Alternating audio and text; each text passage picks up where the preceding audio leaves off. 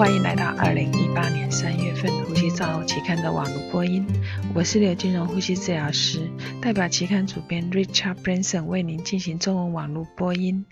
第一篇文摘是由 Litt 等人比较脱离呼吸器拔管后立即使用经鼻高流量鼻导管，简称 HFNC 治疗，或者是等到大于4个升每分钟的氧气治疗以上才开始接受 HFNC， 哪一个效果好？在降低肺部感染和减少支气管扩张剂的成效上面，哪一个比较好呢？结果显示，大于4升每分钟在接受 HFNC 组，在住院的时间比较短，住院天数比较少。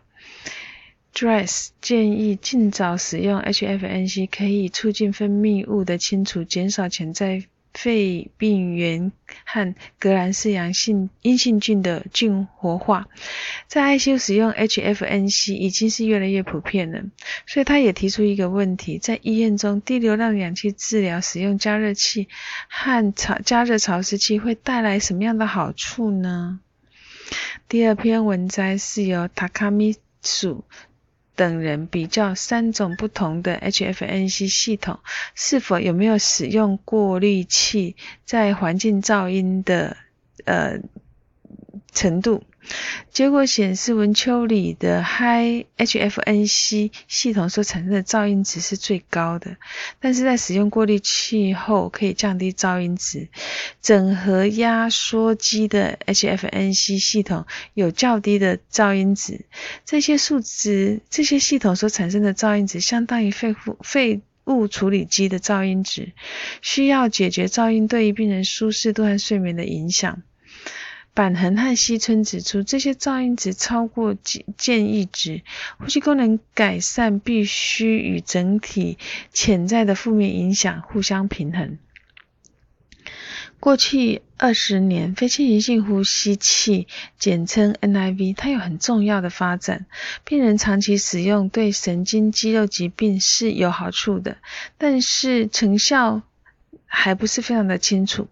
所以第三篇文摘书等人要评估180名神经肌肉疾病病人5年使用 NIV 的维持率，结果发现大多数的受试者在5年内都能够继续维持使用，然而 ALS 持续恶化的病人需要较多的支持，包括过渡到侵入性通气。不是等人讨论到 ALS 这种自然进展疾病希望能够避免做气切手术，但是它的侵入性通气在长期治疗中它还是有一个很重要的角色。那接下来探讨长期机械通气 PMV， 它是 ICU 照护改善慢性危重症病人的一个指标。在第4篇文摘和瑞等和Bertrand 分析发现 PMV 与脱离失败、再次入院和死亡有关。1/3的 PMV 受试者在第1年需要重新住进 ICU。这些数字建议对于 PMV 和评估病人重要的价值和警告。第5篇是由 Berlinsky 分析 Fritikasso 的 PMDI 合并西药辅助器在摇动和启动时它的剂量的释放，结果发现摇动后延迟启动 PMDI 会在增加第2次启动发射剂量。这项研究突出对于照护者和病人教育 PMDI 的重要性。第6篇文摘是由 Award 跟 Berlinsky 他们评估喷射式雾化器和压缩器组合对 Arbuterol 传送的影响，他们测量压缩机产生的流量和压力，以及各种喷雾器、压缩机的组合所产生的喷雾粒子的大小。结果建议雾化器的品牌比压缩机品牌在吸入质量和粒子大小更重要。他们警告照护者在改变压缩机和雾化机的组合时应该特别注意很多非预期性的后果。第7篇文章是由 Senservino 等人评估通过质量和距离评估耗氧量的标准化，和比较健康和 COPD 受试者自行选择步行的速度，结果发现 COPD 受试者随着步行速度增加而呼吸困难的程度就会增加，所以他们得到一个结论，就是 COPD 的根据可耐受的呼吸困难感觉，决定他们行走的速度。像这种介入措施影响呼吸困难和步态，导致生活品质的改善。好，接下来探讨逐渐增加来回步行测试，可以在跑步机或走廊进行，可以互相交换。不管哪一种，结果都是为病人量身定制的运动处方。所以第8篇文在 Olivera 等人，他们会去比较两种逐渐增加来回步行测试的在支气管扩张的病人的成效，结果发现这些方法可以互换，使用跑步机来增加跑步机的距离仍然是有类似的生理反应，而这些数据在评估有氧训练的反应上是非常重要的。好，接下来探讨是运动训练。运动训练它可以提高 COPD 病人体质和生活品质，所以第9篇文在 Litt 等人使用非消耗性的方式评估16名 COPD 病人临界速度与无氧阈值测试的替代指标，受试者可以耐受这种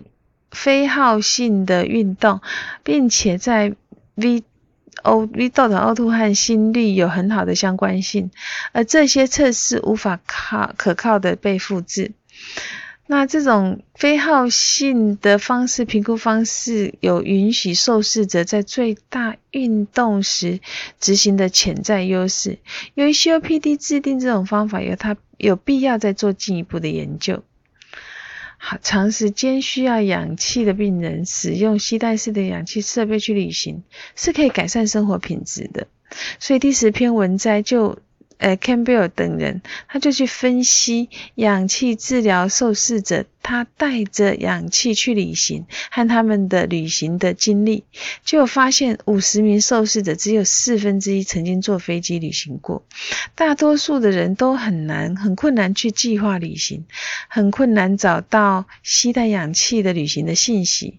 所以有超过 80% 病人表示他们会再次的搭乘飞机去旅行。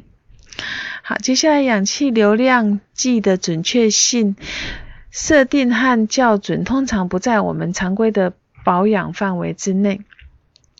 所以第11篇文摘是由 Dewpress 等人评估医院外和医院紧急照护中氧气瓶输送氧气流量的准确性，结果显示使用的流量大概介于2到12升每分钟，因此建议大多数的临床使用流量计可以提供足够准确的流量。他们确实发现单接减压器在低流量和低钢瓶下精确度比较低。第12篇文摘是由卡靠等人比较巴西健康儿童在6分钟走路步行试验中他的最大步行的距离。他们总共收案了1500个受试者，为了建立他们的参考值，结果发现男生比女生走的稍微远一点的距离。这项研究的优势在于样本数的规模和他们使用较大的国家所包含来自不同的气候、社会、经济和文化地区的志愿者。本月的叙述性文摘探讨的是诱发性肺量计在预防手术后肺部并发症的有效性。在过去，诱发性肺量计测量法的实证很少，支持正常使用方法也很少。第13篇文摘 Arbuterol 等人在 ARC 操作指南上面，他们的一致性的指出，手术后使用诱发性肺量计并没有很高水平的证据来支持它的效益。呼吸治疗师花了大量的时间在进行诱发性肺量计的教导，这项治疗实际可能效果不是很大，因此我们要重新评估使用诱发性肺量剂在高风险病人的成效，并寻找更多的实证来的替代方案。第14篇文摘是由 Smile、Moher 等人，他们去针对囊性纤维化病人的症状负荷进行系统性的评价。作者经由文献确定了5例囊性纤维化恶性肿瘤恶化的相关的病人个案报告结果，他们发现这些测量中只有2项专门开发用于衡量症状恶化时使用，其中只有1项符合 FDA 的测量标准准则。作者的结论是，评估囊性纤维化恶化特异性症状的工具还是需要有待开发的。以上是2018年3月份《呼吸照护》期刊的中文网播，由中国医药大学附设医院呼吸治疗科刘金荣总技师翻译与播音，朱嘉诚技术主任修稿与审稿。如果你想进一步的了解原文的内容或过去的议题，请上美国呼吸照护期刊网站 www.rcjournal.com， 你也可以借由网络的订阅自动收到未来的网络播音议题。谢谢您的参与，再见。